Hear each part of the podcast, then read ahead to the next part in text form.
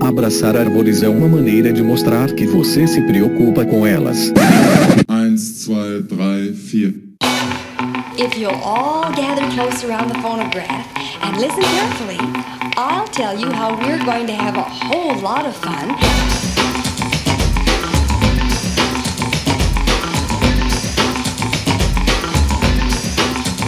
Howdy! Aqui é Fernando Lima e este é o Desabraçando Árvores, um bate-papo sem firula sobre ecologia e conservação, a vida, o universo e tudo mais. E eu estou aqui direto das Serras de Atibaia e comigo está o nosso maravilhoso Sir B1 Kenobi, o professor Fabiano Rodrigues de Melo, direto de Viçosa, Minas Gerais. This is Obi-Wan Kenobi. Eita ferro, semana de fortes emoções. Vamos para mais um episódio de leitura de e-mails. Bom dia, boa tarde, boa noite, pessoal. Fortes emoções, né, padrinho? Aniversário. Nossa senhora, nem me fala, tô com o coração aqui acelerado ainda. Fizemos uma homenagem aí pro Nossa, padrinho. rapaz, desabraçando, quebrou minhas pernas logo cedo, graças ao nosso host supremo, carinhoso. Obrigado de coração a todos que se lembraram de mim, que entraram nesse movimento carinhoso que você promoveu aí, né? Já te agradeci imensamente e quero mandar um beijo para todo mundo que participou. Foi lindo, foi demais. Nós fizemos uma homenagem aí, chamamos várias pessoas né, que conhecem nosso querido padrinho. Tacamos tudo lá nas redes sociais, vários depoimentos, momento. Tem, tem outros ainda, né, que estão né, guardados especialmente para mim, né, que eu fiquei mais feliz de ver tanta gente, família, né, amigos, foi muito legal, muito bom, muito obrigado. Sensacional, vamos que vamos. Pessoal, vamos então para o nosso episódio, episódio 41 do Desabraçando Árvores, episódio de leitura de e-mails, respondendo aí as questões, respondendo as sugestões que os ouvintes enviaram no nosso e-mail primeirapedra@desabrace.com.br e lá no Twitter no hashtag Hashtag. Hashtag querido desabrace e vamos que Boa. vamos. Lembrando, galera, que nós temos lá as nossas redes sociais. Nós temos o nosso perfil no Instagram, que é o arroba desabrace. Temos também o nosso perfil no Twitter, também arroba desabrace. A nossa página no Facebook, que é o Desabraçando Árvores Podcast. E temos também um canal no Telegram, lá onde você pode acompanhar novidades dos últimos episódios. Muito bom. Eu queria também lembrar a todos, né, que o site do Desabraçando Árvores, www.desabraço.com.br, tem todos os episódios lá também para poder, né, serem ouvidos com calma, com tranquilidade. Para quem tem alguma dificuldade em qualquer coisa, vá lá no site que você consegue ouvir os episódios. Exato, galera. Visita lá o nosso site, tem várias coisinhas. Tem a página de apoiadores, a galera que apoia o projeto. Temos lá uma página onde mostra como você assinar o podcast. Você pode também assinar, se subscrever para nossa newsletter. Nós de vez em quando fazemos alguns disparos de e-mail com novidades quando sai um episódio, falando aí, fazendo algumas reflexões, alguns textos também, né, lá no nosso site. Para cada episódio que sai, tem uma capinha, tem tudo certinho, texto lá descrevendo o episódio com os links, assim como nos aplicativos e nos agregadores de podcast. E eu queria fazer aqui uma convocação, galera, pra galera que tá começando a ouvir podcast agora, né, tá conhecendo a mídia agora, começou a ouvir o Desabraçando, ou pra quem já ouve, cara, vamos para os ag- melhores agregadores, sabe, Pra ter uma experiência legal com o podcast. Baixem aí os aplicativos bacanas, ou Castbox, ou Podcast Addict, que são aplicativos específicos para se ouvir podcast e você pode descobrir outros podcasts bacanas em temas do seu interesse e ajuda muito mais o Desabraçando a crescer usando aí esses aplicativos, esses agregadores específicos ao invés dos grandes mainstreams de música, podcast e tudo mais. Muito bom. E eu tô aqui feliz de ver esses 60 apoiadores, beijo no coração deles, esses camaradas que acreditam aí, né? Essas pessoas lindas, esses parceiros aí que acreditam nesse podcast, nesse projeto. Obrigado, galera. Muito feliz de ver o nome e a carinha de vocês aqui. Precisamos de mais ajuda. Não deixe de pagar uma cerveja pro desabraçador.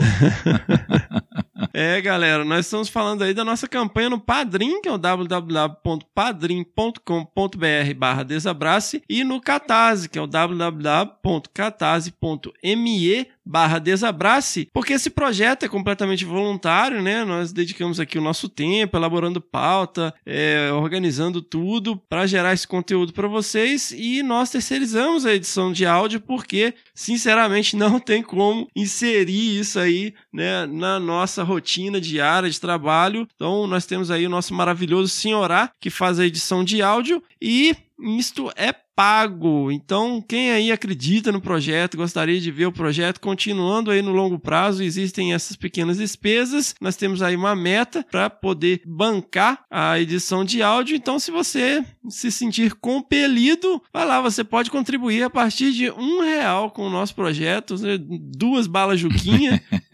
você pode aí é, ajudar o Desabraçando. Parece pouco, mas faz diferença. Então vamos aqui então agradecer aos nossos novos padrinhos e madrinhas né, dessa quinzena. Nós temos aí na categoria gênero, lembrando que nós temos três categorias, que é a categoria espécie, gênero, família. Ó, nós temos aí então o Wanioli Pascoal, Sayonara Comete, Amanda Fonseca, Rafaela Cerqueira e Hélio Seco. Muitíssimo obrigado, galera, que se dispuseram aí a contribuir com o nosso movimento, o movimento Desabrace, e fica aí a nossa gratidão. Sensacional ver essa galerinha ajudando aí, é muito bom. Obrigado mesmo, moçada. E antes de tocar, galera, eu queria aqui mandar aquele abraço ou desabraço para as nossas meninas superpoderosas, a Tabata Cavalcante, a Mandy Brambila e a Caroline Gomes. Sem elas, o nosso podcast não seria o mesmo, porque elas ajudam muito, muito, muito mesmo na divulgação e na articulação aí com ouvintes nas redes sociais, nos grupos de WhatsApp, dando aquela força aí até nas pautas mesmo. A gente conversa sempre, elas estão sempre aí contribuindo com a gente aquele desabraço, meninas. Muitíssimo obrigado por embarcar nesse projeto maluco com a gente. E tocamos então, né, padrinho? Para o que bicho é esse? Uhul.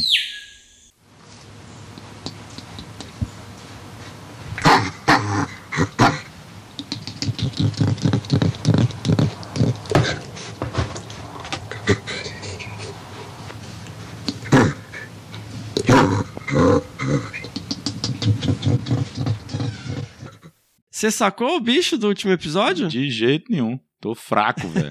Galera tá lá e polvorosa nos grupos aí de WhatsApp. Pô, o bicho é difícil. A Mirinha falou: olha, galera, a ideia é essa mesmo, né? Nesse episódio aí que ela tocou do que bicho é esse, o passado, ela colocou bem essa real. A ideia é que a gente tenha um conhecimento mais amplo mesmo sobre a nossa fauna. Não adianta pôr bicho fácil, né? Bicho que canta todo dia no quintal da casa da gente. E olha que mesmo assim esses bichos tem muita gente que nem conhece. Mas tá massa, É. tá maneiríssimo. É, o foco não é em adivinhar ou saber o bicho, o foco é em aprender coisas novas sobre os bichos. É inclusive a vocalização deles, né, Bion? É isso aí. Sensacional. O bicho, galera, foi a paca. Olha Como só. a dica do bicho, né, que foi que é uma das espécies mais caçadas na Mata Atlântica, é a paca, Cuniculus paca. E esse bicho é ferozmente caçado. né? O pessoal faz ceva, né? É. Coloca lá comida pra atrair ela. É um bicho, né, com hábitos bem marcados. À me- à medida que ela percebe que ela tá indo lá na ceva, né, comendo, monta um giral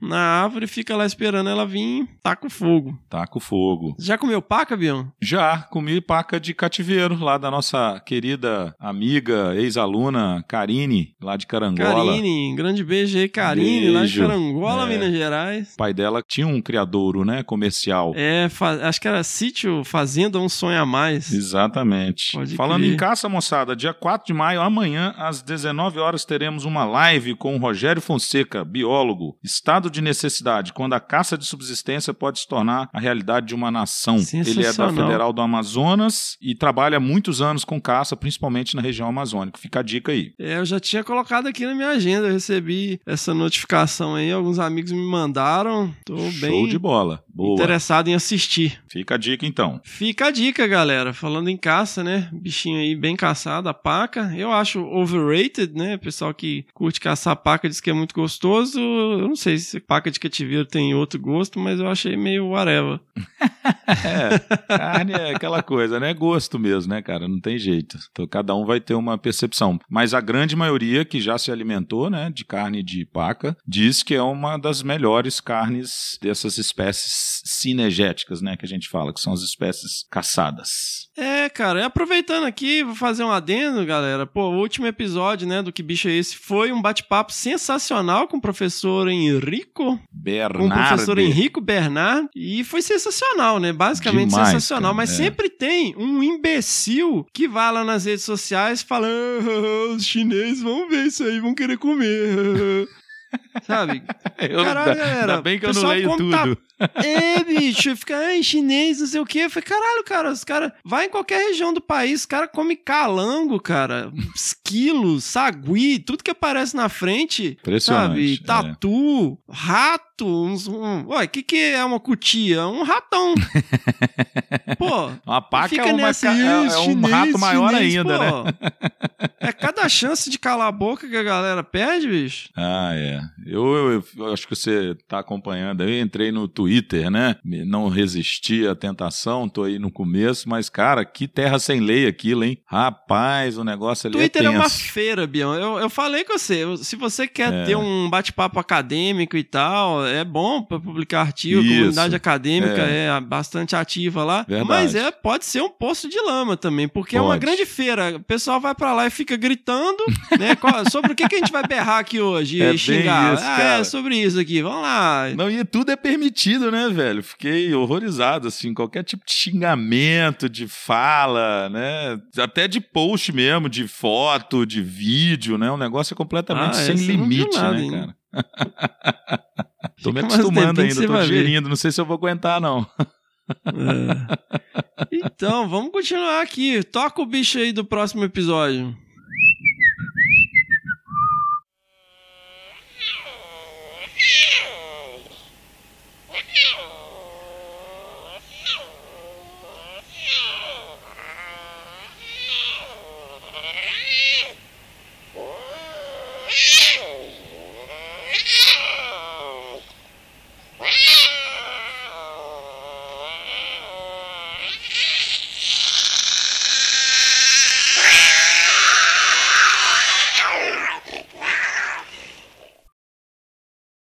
Lembrando aí, galera, que se você souber desconfiar que bicho que vocalizou aí, mande a sua resposta para bicho@desabrace.com.br. E também não deixem de enviar as suas pedradas no nosso e-mail, que é o primeirapedra@desabrace.com.br, fazendo aí sugestões, críticas construtivas, coisas que vocês gostariam de ouvir a gente discutindo aqui e sempre quando possível nós chamamos especialistas pe- ou pelo menos pessoas que entendem mais do que nós mesmos sobre o assunto e lembrando sempre as palavras de João, capítulo 8, versículo 7, que na verdade, se você parar para pensar, as palavras não são de João, né? Quem falou isso foi Jesus. É verdade. Mas está no livro de João, capítulo 8, versículo 7. Se algum de vocês estiver sem pecado, seja o primeiro a tirar uma pedra. Isso aí. Bora participar, moçada. Bora lá. Muito bem! Quem jogou isso? Quem atirou essa pedra? Foi ele, foi ele. Galera, vamos lá. Primeira pedrada, Wagner Alves Gouveia Filho. Olá, pessoal do Desabrace. Tudo bem? Tudo bem. Vaguinho, um grande beijo pra você, meu ex-aluno lá de Jataí. Olha aí, grande abraço. Ele é nosso padrinho também, né? Padrinho, participa ativamente, tá lá nas nossas redes, nos nossos grupos. Valeu mesmo, Vaguinho. Sensacional. Gostaria de ouvir um pouco sobre ações de conservação envolvendo a iniciativa privada. Hoje, algumas empresas apoiam projetos através de suas fundações, como são conhecidas a Fundação Toyota e a Fundação O Boticário, por exemplo, entre outras. A iniciativa privada também atua com programas de minimização de impacto ambiental em atividades potencialmente poluidoras ou que causem algum tipo de impacto ambiental. Nesse caso, como uma exigência dos órgãos fiscalizadores. O que vejo, me corrija se estiver errado, é que a maioria dessas ações de preservação mitigação são realizadas devido à necessidade de compensação ambiental de um dano já causado, ou uma exigência do órgão fiscalizador, e na maioria dos casos por terem comprado a ideia da importância de desenvolver trabalho nessa linha. O questionamento que quero deixar é: será que sabemos vender a importância dos projetos de conservação? Até quando seremos vistos como entrave em projetos de infraestrutura e não como parte importante do processo. Como preservar espécies ou biomas pode ser positivo para uma empresa e sua marca? Qual retorno nós profissionais podemos apontar para a iniciativa privada e convencer que é lucrativo preservar onças, muriquis, antas, araras, tartarugas ou a espécie que for, ou criar uma RPPN, que RPPN, para quem não sabe, é a reserva particular do patrimônio natural, é um tipo de reserva privada, né? Um, reserva, no caso, é uma área protegida. Uma unidade de conservação. Exato. Acho que não seremos ouvidos só com dados científicos. Infelizmente, precisamos transformar em números e cifras falar a língua de quem queremos convencer. Bom, obviamente, o que estamos vendo na sociedade atual é que dados científicos não são não valem para nada. Não são muito levados em consideração, né? Afinal, qualquer um pode falar a merda que quiser, né? Nós estamos aí numa pandemia e os dados científicos estão sendo basicamente ignorados e é. estão se pautando pela opinião de merda de algumas pessoas que tá levando todo mundo pro buraco, mas enfim. Eu tenho um sobrinho querido, Daniel Augusto é, Santos. Um grande abraço para ele. Espero que ele seja nosso ouvinte. Se não for, ele vai depois tomar um, um cascudo. mas o Daniel, ele é, trabalha na área de tecnologia da informação, mas ele é muito atento a essas questões, né? E ele vive falando lá no grupo da família que hoje qualquer um posta um vídeo no YouTube e é especialista de alguma coisa. Então ele, assim, ele proíbe qualquer link desse que passe lá no timeline, né? Porque ele sabe que se ele quer ter uma informação segura, precisa vir da ciência, da academia, né? Então isso é muito importante nos dias de hoje. Desculpe por me alongar muito, mas acredito que essa discussão seja importante quando falamos de conservação. Espero não ter escrito muita bobeira. Por fim, parabéns e obrigado pelo podcast. Está sempre no som do carro, nas idas para o campo. Sucesso e vida longa a todos. E aí, Bião, comentários sobre claro. os questionamentos aqui? Nossa, ele realmente colocou bastante coisa interessante aqui, né? Obrigado, Vaguinho, pela pedrada. Complicado, a gente acho que merece uma discussão bem mais ampla do que a gente poderia oferecer aqui para vocês, mas eu vou dividir aqui, né, porque você colocou essa questão do tipo de apoio da iniciativa privada e aí você realmente fez o link de que a maioria desse apoio que tem hoje se dá em função do licenciamento ambiental e você tem razão, né? Você colocou aqui a necessidade de compensação ambiental, mas nós já temos uma realidade como a própria Fundação Grupo Boticário ou a própria Fundação Toyota, que são empresas que têm, né, um, um, um financiamento próprio que eles dedicam para pesquisa científica, projetos de conservação que não estão alinhados ou que são obrigação do licenciamento ambiental. Então são duas realidades diferentes e nós precisamos estar atentos a isso. Empresas de grande porte como Boticário, né, o Grupo Boticário, Toyota, que é uma empresa de carro, né, que atende o mundo inteiro com seus automóveis, etc, são empresas que têm os seus licenciamentos nos países onde eles atuam, mas que ainda assim, né, ou seja, cumprem com a legislação ambiental, mas que ainda assim oferecem um recurso a mais para trabalhos de pesquisa e conservação. Então, isso é fundamental que a gente saiba essa diferença, porque são empresas que teoricamente estão legitimando né, um trabalho de conservação além das questões oficiais ou legais que eles precisam cumprir. Essa é uma realidade. Só que eu concordo com o Vaguinho no sentido de que isso ainda é minoria, isso ainda é muito incipiente e que de fato a gente não tem a valoração né, associada aos projetos de conservação como a gente queria. E aí,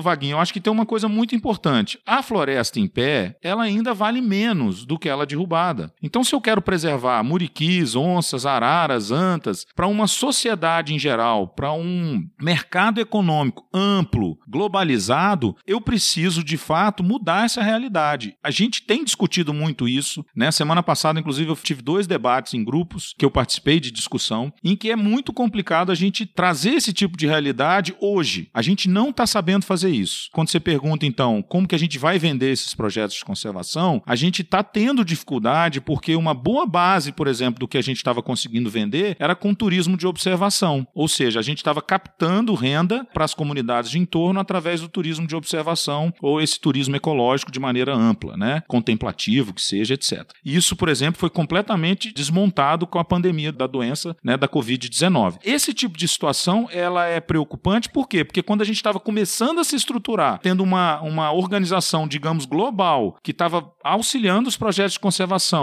aí você vê as visitações aos grandes zoológicos no mundo estavam intensas, gerando recursos que estavam voltando para projetos de conservação, toda essa estrutura colapsou diante da nova pandemia. É, é muito difícil a gente consolidar, o que eu quero dizer é isso, consolidar estratégias para vender projetos de conservação, principalmente quando a gente vê que isso é muito dinâmico. Agora, o grande mote é econômico. Eu não vou deixar de bater nessa tecla. Enquanto a gente não fazer a floresta em pé valer mais do que qualquer outra commodity ou de qualquer outro empreendimento, nós não vamos ter a proteção à nossa fauna, à nossa flora, como você citou aí. A criação de uma RPPN, por exemplo, que o Fernando já falou o que, que significa essa sigla, é uma estratégia muito ligada ao licenciamento. Ela está sempre voltada à compensação ambiental. Mas nós temos empresas como a própria Fundação Grupo Boticário, que já tem uma RPPN no Cerrado, com mais de 8 mil hectares, que ela comprou a terra, criou a RPPN, e a Salto Morato na Mata Atlântica, que já é bem mais antiga. E ela também fez a compra dessa área para proteção da Mata Atlântica. Não foi um processo de compensação, foi muito maior do que isso. Como eu disse, foi um plus que eles fizeram em relação à conservação em si. Então, é um desafio que eu acho que só, nós só vamos vencer quando a gente conseguir fazer essa balança comercial, né, digamos assim, essa balança financeira equilibrar. Senão, nós vamos estar sempre perdidos ou sempre perdendo né, é, esse desafio. Não creio que ele deu a entender isso, mas eu vejo que é uma visão muito comum né, para a galera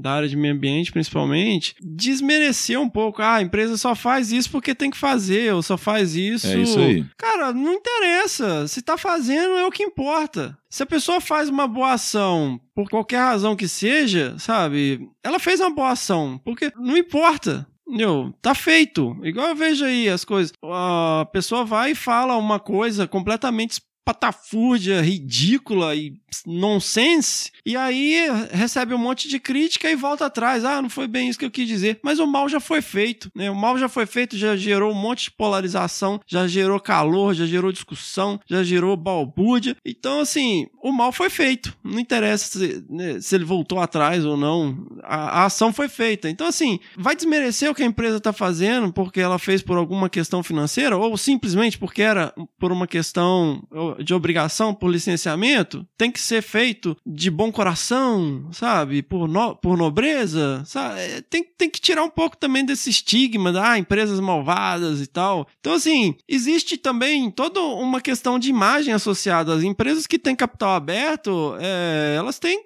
interesse de ter um compromisso com o meio ambiente, né? É um dos capitais. A gente olha muito para o capital é, financeiro, mas você tem o capital humano, você tem o capital natural, né? Tem vários capitais na, a, nas empresas. E esse é um deles. Uhum. E, e, ele é um capital importante. O valor uhum. das ações de uma empresa aumenta conforme a relação dela com o meio ambiente. Quando você tem um vazamento de petróleo, na bolsa de valores, a empresa que foi responsável por aquele vazamento tem queda imediata. É, por quê? Porque Bem as acionistas são pessoas, né? Você tem milionários que investem uhum. na bolsa e eles olham muito a imagem também das, é, das empresas. É a visão do consumidor, né? Exatamente. Exato, exato. Eu acho assim que nós temos também que aprender a falar a linguagem dos empresários, a linguagem do mundo econômico, nos informar. Não adianta Boa. você chegar lá falar, olha como a onça é importante, não sei o que. Tem que usar uma linguagem diferente. Eu falo isso porque eu participei de uma reunião né, lá em São Paulo com CEOs de uma grande corporação internacional e digamos que eu era a única pessoa que não estava de gravata. e até quando eu cheguei lá, eu falei com a pessoa que me convidou, falei, caralho, por que você me falou que tinha um dress code, cara? Falei, não, você tá do jeito que eles esperavam que você viesse mesmo. Mas aí eu fiz uma apresentação usando uma linguagem completamente diferente, usando referências do, do valor econômico, né? Usando referências do mundo empresarial, que é a linguagem que os caras entendem. Não adianta chegar lá e falar de, de cascata trófica e da importância ecológica do, do, do ratinho, sabe? E sobre isso, galera, eu acho que é bom sempre, uhum. né? Como eu falei, a gente tenta chamar pessoas mais entendidas e eu convidei a minha amiga Andréa Travassos, que é a CEO, vamos chamar ela de CEO, né? Por que não? Da Unidade de Negócios Sustentáveis do IP, Instituto de Pesquisas Ecológicas. E ela vai falar um pouquinho pra gente aí, é, respondendo o e-mail do Vaguinho. Olá, pessoal do Desabraçando. Tudo bem com vocês? É um prazer muito grande estar aqui. Eu sou uma super fã do podcast e eu espero poder contribuir de alguma forma. Com relação ao questionamento sobre o investimento das empresas em projetos de conservação ambiental, eu acho que é importante a gente esclarecer alguns pontos. Primeiro deles, as fundações que investem em questões ambientais ou questões de conservação. Bom, quando essas fundações foram criadas, seja por uma pessoa física ou por uma pessoa jurídica, é, elas já tinham um objetivo pré-concebido. E este objetivo de investir em questões ambientais está muito relacionado ao histórico dos dirigentes, ao histórico de quem pensou em criar essa fundação ou, no caso das fundações empresariais, ao próprio DNA da marca. Então, eles elegem a causa e eles investem os recursos porque ali eles percebem que eles vão, de alguma maneira, satisfazer as vontades daquele público consumidor. Claro que também existem muitas empresas que financiam projetos por uma exigência legal. E eu acredito que mesmo dessa forma é também um investimento importante na perspectiva de minimizar ou mitigar danos ambientais ocorridos. Eu acho que esse tipo de financiamento ele vai acontecer enquanto a gente tiver leis que possibilitem isso. Agora, existe uma terceira vertente que é a vertente do investimento social privado, que é um recurso investido pela empresa numa causa que também tenha significado para o seu público consumidor ou mesmo para os executivos da empresa e que ele percebe que de alguma maneira ele vai ter um ganho de imagem ou ele vai ter a sensação de que a marca dele é valorizado quando ele investe recursos nisso. Eu acho ainda que muitas vezes a gente tem muitos mitos com relação ao financiamento das empresas. Eu acho que a gente se acomodou num discurso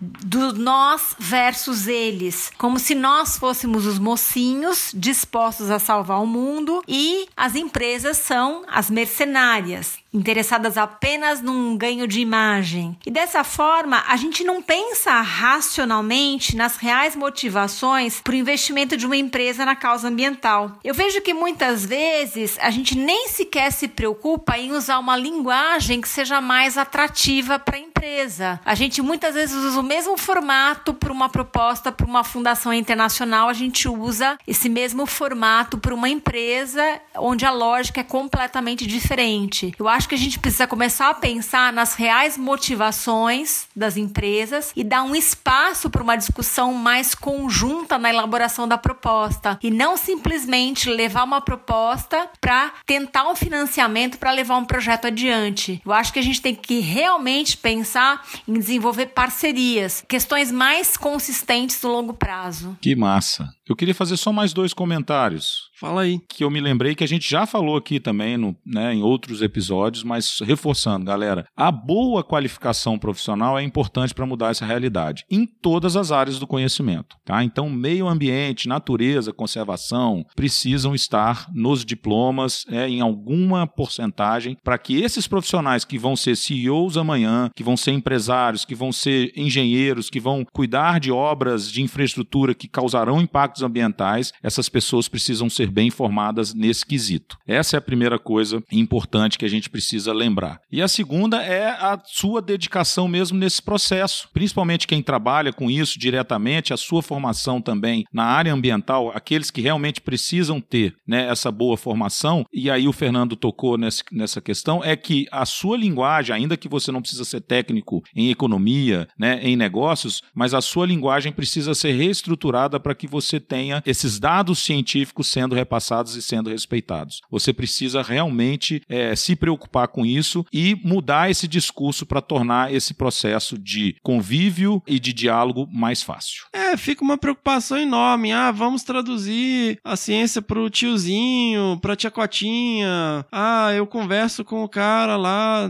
do sítio onde eu faço campo. Sabe? Por, por que essa relutância em, em falar com grandes corporações? E outra É coisa aí. também que eu queria falar é o seguinte: por exemplo, o Instituto Serra Pileira, né, que é uma, é uma coisa absurdamente sensacional que aconteceu no Brasil, é a primeira instituição privada e sem fins lucrativos de fomento à ciência no Brasil. Né? Inclusive, eles têm uma linha de apoio para a divulgação científica. E como que o Serra Pileira começou? Ele é um fundo patrimonial doado por uma família de 350 milhões, constituído em 2016, e é esse fundo que banca o Serra Pileira. Tem esse recurso investido em investimentos muito seguros e é usado para investir em ciência. É isso aí. E sensacional, então muitíssimo obrigado, André, por compartilhar aí sua experiência conosco e seguimos. That was fun. Let's do it again.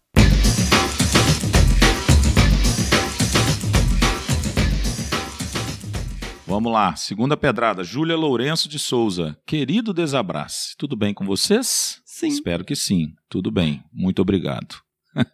Meu nome é Júlia e curso o quinto período de Ciências Biológicas na UFG Regional Catalão, que agora é a Universidade Federal de Catalão. Antes de tudo, quero entregar meus web afagos para vocês e dizer o quanto sou fã deste trabalho. Adorei Eu esse gosto termo, de web afagos. afago. É, eu nunca tinha lido. Adorei.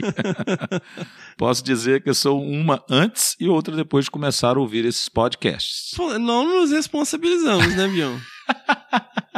Exatamente. Esperei e respirei um pouquinho para você falar.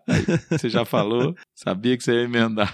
Minha sugestão é algo que para alguns parece muito simples, mas para alguns, como eu, causa pânico. Como mandar e-mails. Poxa, Acho que repercutiu o nosso episódio. hein? Poxa, deveria ser disciplina obrigatória aprender a mandar e-mail sem parecer um paspalho na hora de pedir um estágio ou para ser voluntário em alguma ação. Essa sugestão me surgiu depois de vocês comentarem sobre não chegar em um possível futuro orientador falando: ai, sou apaixonada em onças. KKKKK. E da entrevista do Rafael Chiaravalotti. Chiaravalotti, em que ele conta do e-mail horrível que acabou colocando ele para estagiar no Pantanal. Aperto de patas, Júlia. Bom, aperto de patas, aí, ela é Fefo? obviamente aluna do nosso amigo Frederico Lemos, lá do projeto Mamíferos do Cerrado. grande abraço aí, Fred, um grande abraço aí, Fê. É mesmo, nossos queridos, casal de aperto de patas. Cara, é, a gente falou bastante, né, sobre essa questão de e-mail no episódio 40. É, uma coisa que eu Verdade. não comentei, Bion, lá no, no episódio, Diga. né? Já Uhum. recebi vários e-mail, e-mail com fonte em rosa, escrito Oi! e eu coloquei até uma Fundo vez no, no slide de uma palestra. Falei, ó, galera, no final, assim, dando umas dicas, né? Era pra uma galera da graduação. Falei, cara, galera, não façam isso. Uhum. E uma coisa que eu não comentei, então, eu respondia muito e-mail. Eu respondia, quando eu recebia uns e-mails assim, meio zoados, eu respondia, falava, Uhum. olha, fulano, no futuro, veja bem, né? E eu comento aquelas coisas que a gente comentou no último episódio. Falei, olha, você não precisa ser extremamente formal, mas tipo, nunca te vi, velho, sabe? Qual a impressão que você quer Passar. deixar, sabe? Uhum. A gente tá começando uma conversa profissional. Eu não quero. Aí até escrevi, escrevo, né? Eu não quero parecer babaca e tal. Mas olha só, é, você não precisa ser extremamente formal. Mas, né, tente escrever, pelo menos escrever direito. e eu até comentei, falei, cara, a maioria do- do- dos profissionais que eu conheço nem responderia seu e-mail, sabe? Vamos continuar essa conversa aí, mas vamos mudar né, a linguagem e tal, vamos conversar de novo. É isso aí. É, obrigado aí pelo seu e-mail, Júlia. Na verdade é porque ela mandou e-mail antes é, do episódio passado Hum, é, ficar online. Então, assim, nós vamos acumulando, né, os e-mails para os episódios de leitura de e-mails. Então, como o dela chegou antes, que não deve ter ouvido ah, as coisas que a gente falou sobre e-mail. Mas fica a dica aí, galera. Vai lá no episódio 40, tem coisa bem legal. é isso aí. Seguimos. Seguimos. That was fun. Let's do it again.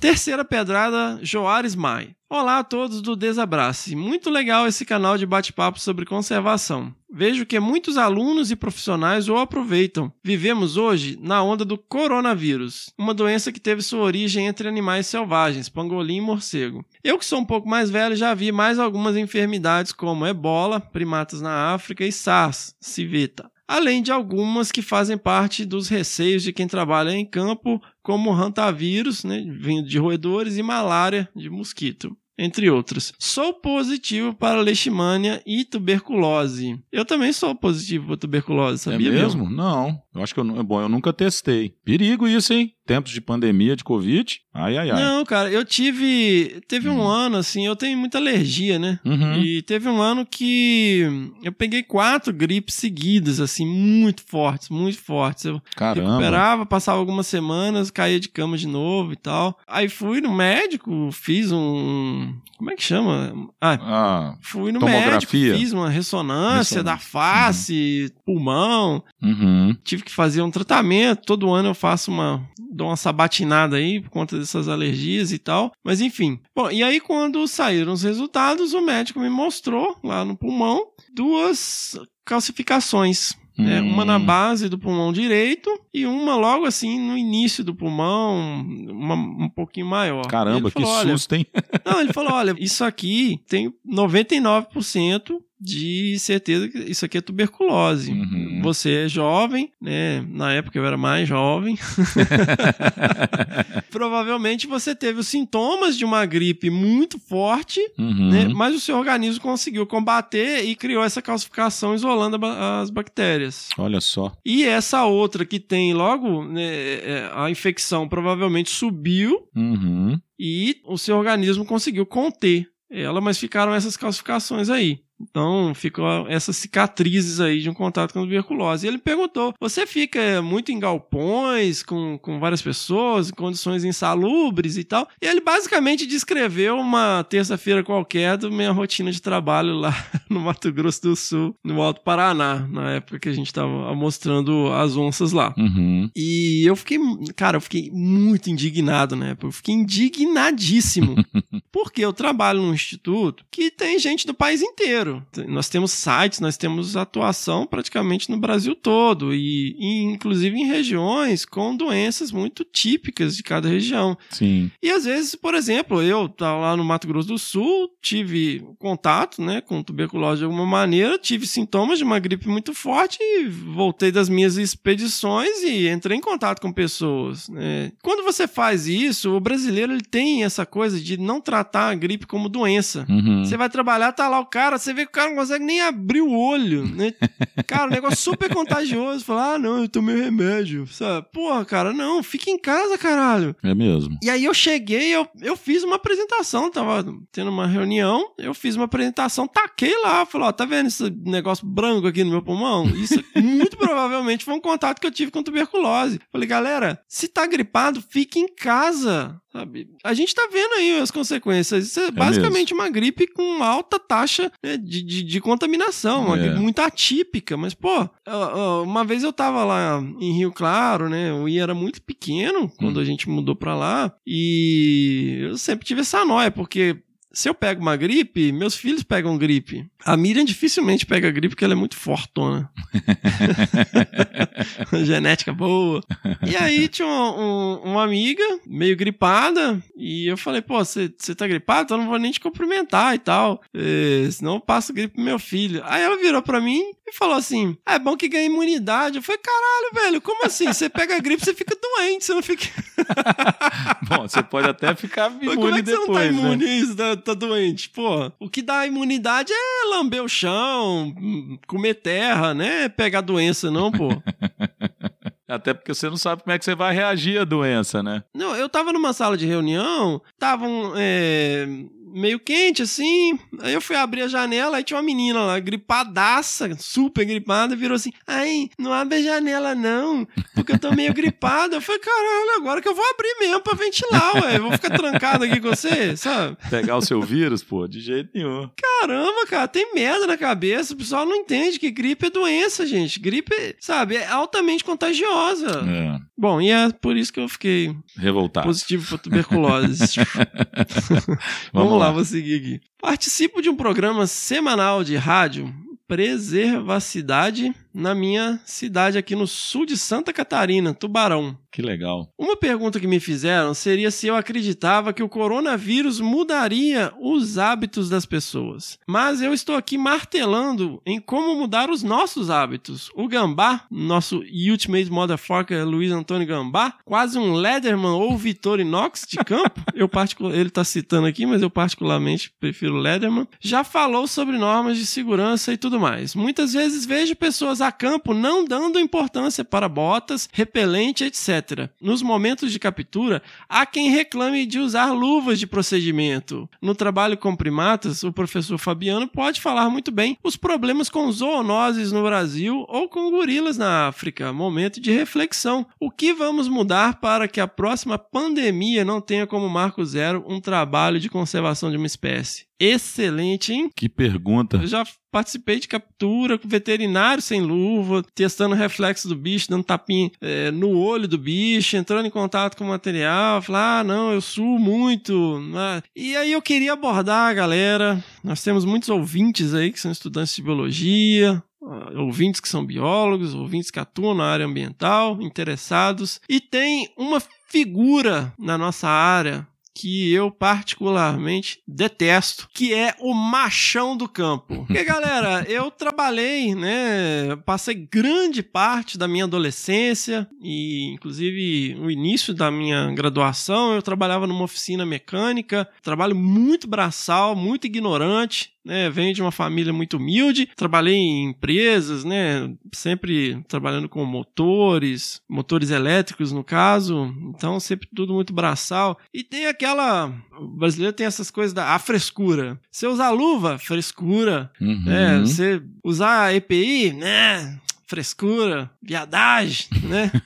e isso tem também na biologia, cara. A galera mais pros rincão aí, que vive mais no mato, principalmente aí Pantanal, Amazônia, Cerrado, né? Pessoal Tem uma rotina de campo mais intensa, né? é, então você acaba convivendo muito com peão, pessoal de fazenda e tal. E a galera tem, né? Pô, os caras, você bate nos caras madeira, né, cara? São duro, são bruto. Rústico Os caras estão na vida ali desde muito jovens e tal. E o pesquisador, ele começa, né? Principalmente os caras mais novos, ele começa a entrar nessa onda assim, também pra não ficar feio, né? Não ser zoado pelos, pelos mateiros e tal. Uhum. O cara começa a entrar nessa onda de, de eu sou machão, é, passar protetor solar é frescura, usar luva, frescura. Isso aí te- tem que ser, sabe, tudo é na, na grosseria, na ignorância. Vai amarrar um negócio, é, mete o pé, estoura tudo, sabe? Porra, meu. E a gente precisa de parar com essa palhaçada, cara. EPI é importante, galera. É importante usar luva, é importante seguir procedimento de segurança. Eu queria até comentar, né, que ele faz essa pergunta do Marco Zero, né, uma pergunta profunda, mas antes disso, acho que já na sua linha aí, e eu tenho convivido com, né, com a medicina veterinária há muitos anos, tenho dado aula para medicina veterinária já há 10 anos, a- a- mesmo aqui em Viçosa, a gente tem alunos da medicina veterinária, não só nos projetos, né, no-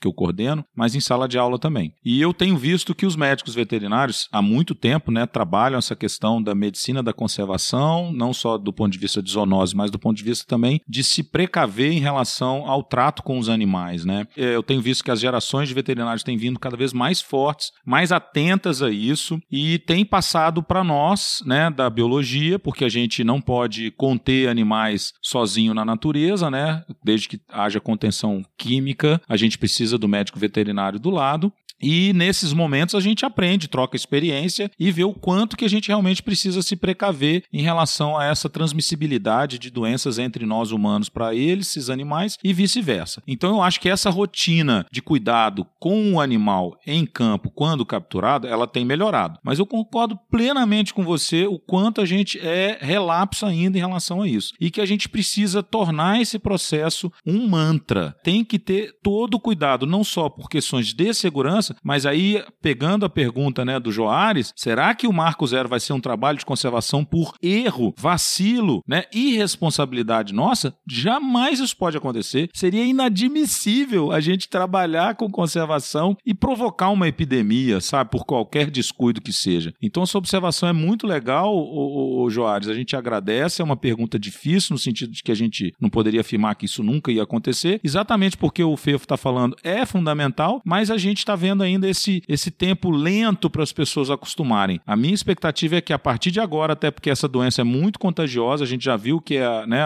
esse vírus pode contaminar primatas do velho mundo, e você citou bem, né, o ebola já veio de primatas para humanos e vice-versa. A gente teve uma perda absurda de populações de gorilas na África, porque passou de humanos para esses gorilas, né, em, em regiões da África onde o vírus ebola não circulava. Você teve uma mortalidade altíssima nesses, né, nessas populações. Então, se a gente não tiver esse cuidado redobrado, esse tipo de processo pode se repetir e pode, de uma epidemia, virar uma pandemia, sim. Então, é, é seria muito triste a gente falar um dia né, para a população mundial de que uma, uma pandemia saiu de um projeto de conservação, né? Então, realmente a gente precisa ter muito zelo com isso e só que essa rotina é o que o Fefo tá falando aí, cara. Tá lenta, tá difícil, mas a gente agora talvez valorize mais essa, esse tipo de comportamento, né? É, você usou uma palavra boa aí, que é se repetir, porque eu tô audiolendo aí o maravilhoso livro Spillover, do uhum. David Quammen, uhum. muito bom sobre essa questão, e ele fala de cada onda de ebola que teve. É, teve algumas situações em que foram pesquisadores ah, né, que tá vendo? Se contaminaram com ebola uhum. em atividades de pesquisa. Em campo eu não lembro se teve alguma, mas eu acho que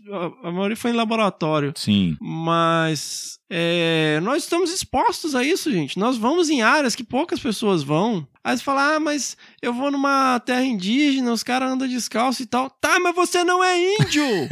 Essa porra, cara! Caramba, velho. Eu fico assim, ah, mas o tiozinho não usa. Mas você não é o tiozinho! É isso aí. Sabe? é essa coisa, sabe? Você não é parte, cara, daquela comunidade. Por mais que você queira, ah, eu vou, sabe, é. me integrar aqui, você não, você é um forasteiro, você é uma pessoa que tá ali. Por mais que você queira se envolver e tal, tudo bem, mas mantenha Uh, os protocolos de segurança como um profissional que você é ou deveria ser. Adorei, cara. Foi fundamental esse seu toque aí. Achei que a galera realmente esquece muito isso e esse tipo de ênfase que você deu é fundamental para quem nos ouvir, né? Lembrar disso, replicar isso e ser exigente para ser o profissional que você deveria ser. Adorei essa última frase sua aí. fun. Let's do it again.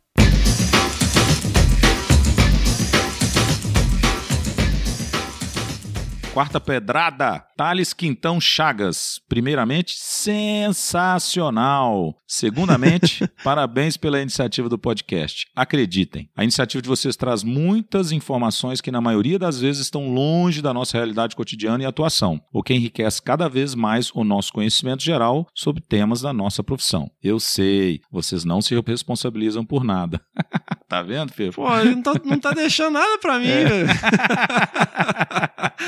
Ele já está prevendo, né? Meu nome é Thales Quintão, biólogo pelo Instituto Federal Goiano e atualmente mestrando em conservação de recursos naturais do Cerrado na mesma instituição situada em Urutaí, Goiás. Eu e meu grupo estamos investigando como o bioplástico impacta a saúde de populações de peixes, especialmente de água doce. Para isso, após a exposição dos animais ao referido poluente, avaliamos biomarcadores comportamentais, genéticos, histomorfológicos, dentre outros. Conheci o trabalho de vocês através de publicações contidas no Instagram do Bião, que tive o privilégio de conhecer em um minicurso aqui em Urutaí. Sou ouvinte já faz uns três meses e aí vai a minha pedrada. Grande abraço, E Thales. nós que vamos jogar pedrada, que começou tarde, né, Bion? É, pô, e olha que eu dei esse, mini, esse curso tem cinco anos, o podcast já tem quase dois anos, quer dizer, já tem quase dois anos que a gente tá divulgando o podcast e ele chegou atrasado. Que isso, Thales? Mas beleza, entrou no bus, agora vamos seguir junto. Sou licenciado e extremamente defensor da popularização científica e de iniciativas que falem com a sociedade de forma objetiva e clara, sem firulas. No episódio Bicho 39, Peixes Papagaio, família Labride, achei sensacional abordagem feita pela pesquisadora Roberta Bonaldo, onde ela citou alguns exemplos de efeito cascata. Sabemos que é um tema recorrente na ecologia, porém popularmente pouco conhecido, discutido e refletido. Assim, a minha sugestão é que vocês compilem mais exemplos de efeito cascata para que a galera consiga perceber que cada ser vivo tem seu papel no ambiente em que está inserido. Preferencialmente exemplos que se aproximem da população brasileira. Sei que de alguma forma vocês sempre tentam fazer isso, mas um episódio exclusivo com essa abordagem seria incrível.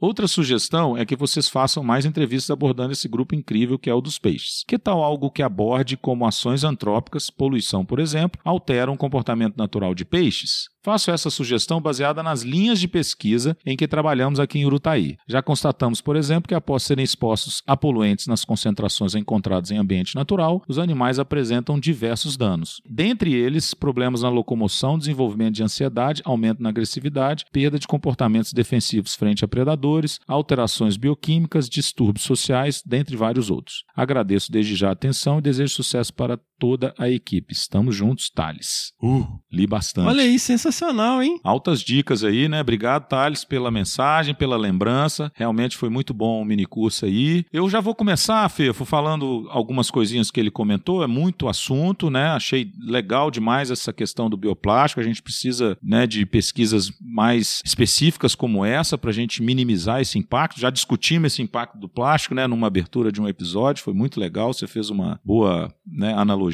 com isso. E sobre a questão de cascata, né? Efeito cascata, eu só vou rapidamente comentar, que é o meu comentário sobre esse e-mail dele, é que realmente a gente tem vários grupos de pesquisa, né, no Brasil e no mundo que trabalham essa ecotoxicologia, né? Ou seja, essa ecotoxicidade. Como é que se comportam os animais diante desses efeitos e esse consumo, né, é, inapropriado de metais pesados, de poluentes, principalmente em ambientes aquáticos. Isso reflete muito sobre a fauna de peixes, né, óbvio, mas tem vários estudos que são feitos de outra forma também para estudar como metais pesados ou, por exemplo, agrotóxicos, né, é, defensivos agrícolas poderiam ao acumular nos nossos organismos, seja através do consumo por plantas, por outros animais, como que a gente pode ter também, por exemplo, a, aqui em Viçosa tem um grupo de pesquisa que trabalha o impacto disso sobre a reprodução, né? Então, como que isso afeta a reprodução em nós humanos? Se há um impacto severo, por exemplo, no número de é, espermatozoides que são produzidos pelo homem, né? Se isso tem uma, se tem um impacto é, grave e como que se dá esse impacto? Então, assim, além de todos os tópicos que você abordou, que são vários tópicos interessantes, a gente tem várias outras questões fisiológicas que podem ser tratadas dentro do ponto de vista desse estudo, né, dessa cadeira, dessa ciência, que é a ecotoxicologia. E, porra, certamente daria um, um episódio muito, muito legal. Valeu a dica aí, não só sobre peixes também, né, como eu estou comentando, mas sobre outros grupos de fauna e flora também. Então, sobre essa questão dos peixes, né, aproveitando o gancho,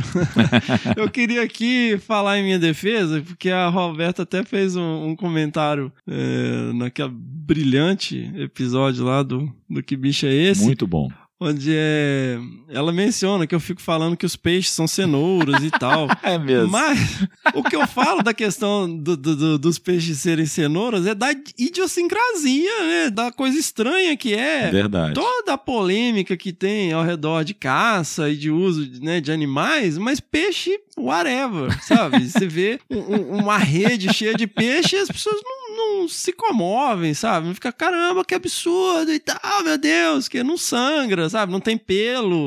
e por isso que eu falo, é, com ironia, por favor. É, eu detesto ter que explicar ironia.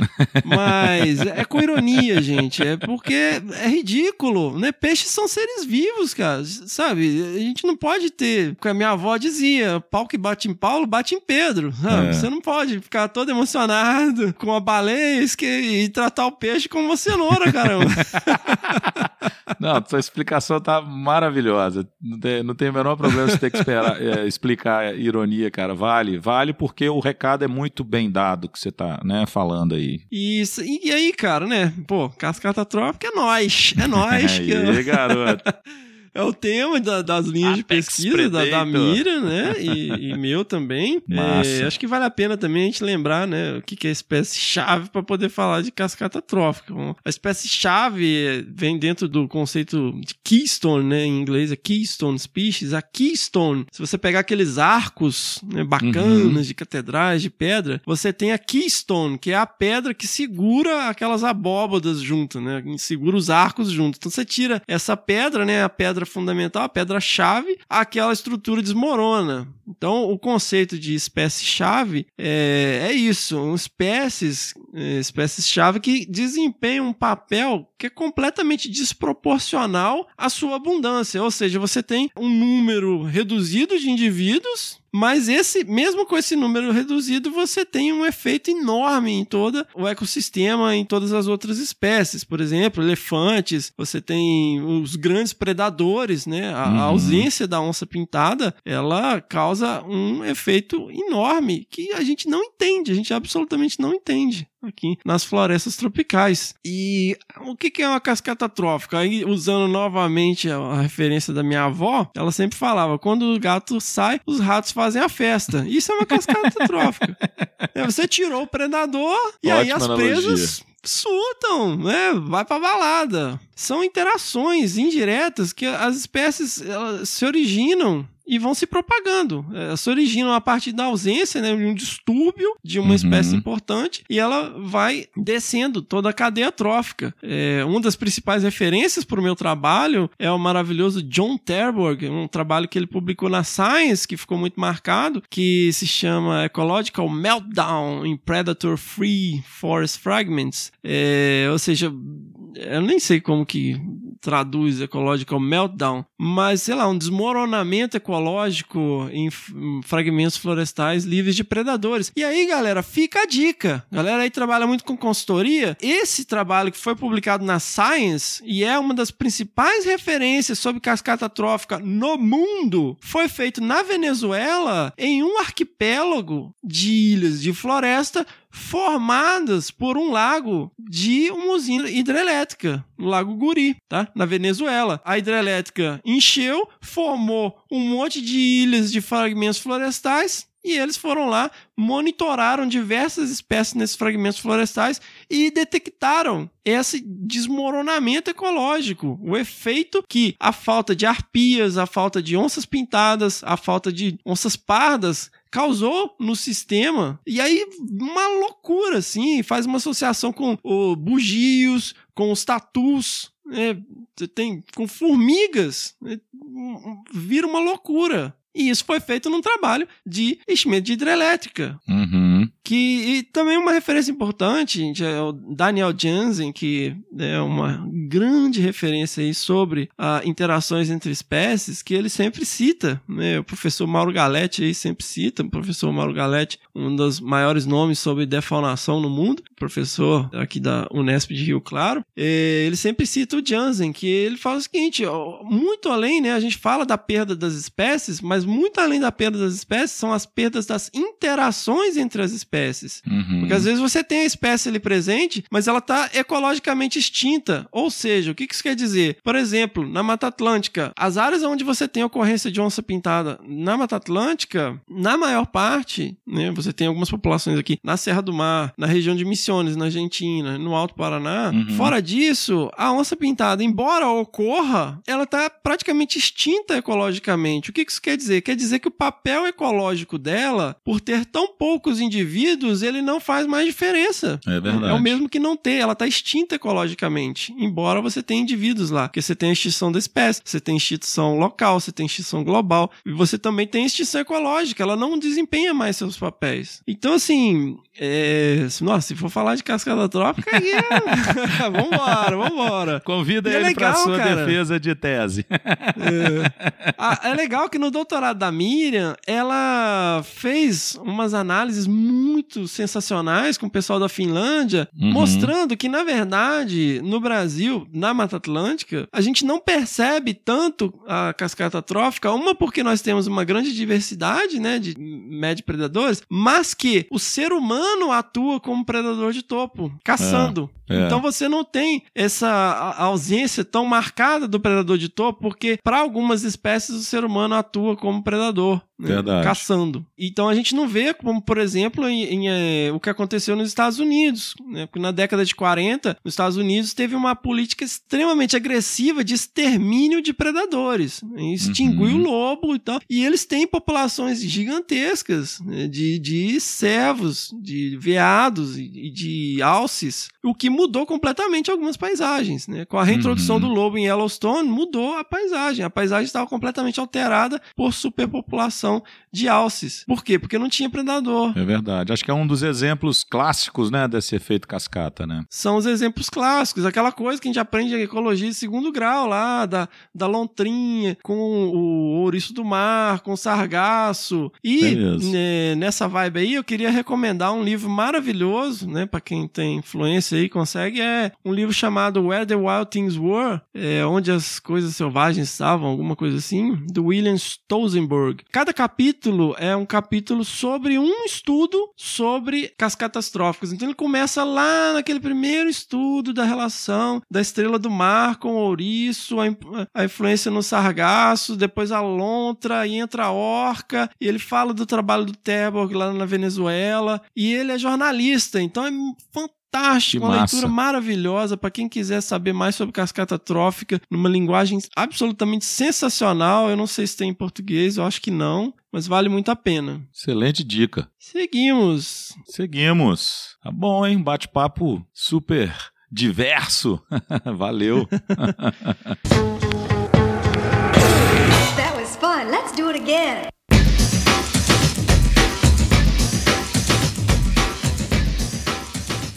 Vamos lá. Bom, pessoal, este foi o episódio 41 do Desabraçando Árvores, episódio de leitura de e-mails, trocando ideia com os nossos ouvintes. Muito obrigado a todos que enviaram suas mensagens, mandaram seus hashtags, querido Desabrace, mandaram seus e-mails para o primeirapedra@desabrace.com.br e seguimos. Mandem aí suas mensagens, mandem aí seus e-mails, mandem as suas sugestões e os seus power pitch de- do bicho no bicho arroba desabrace.com.br. Ajuda nós aí a continuar com esse projeto. Tá cada dia mais difícil porque tem cada dia mais gente e a gente fica mais tempo falando aqui, então a gente precisa aí desse fundo monetário para garantir a edição de áudio. Se você se sentir compelido a fazê-lo, entre lá no www.padrim.com.br barra desabrace ou Catarse, né, no www.catarse.me barra desabrace. Você pode doar a partir de um real. E se você tiver que escolher, por favor, pense em ajudar alguma instituição que está apoiando pessoas que estão passando por dificuldades por conta do coronavírus. Vamos apoiar o próximo.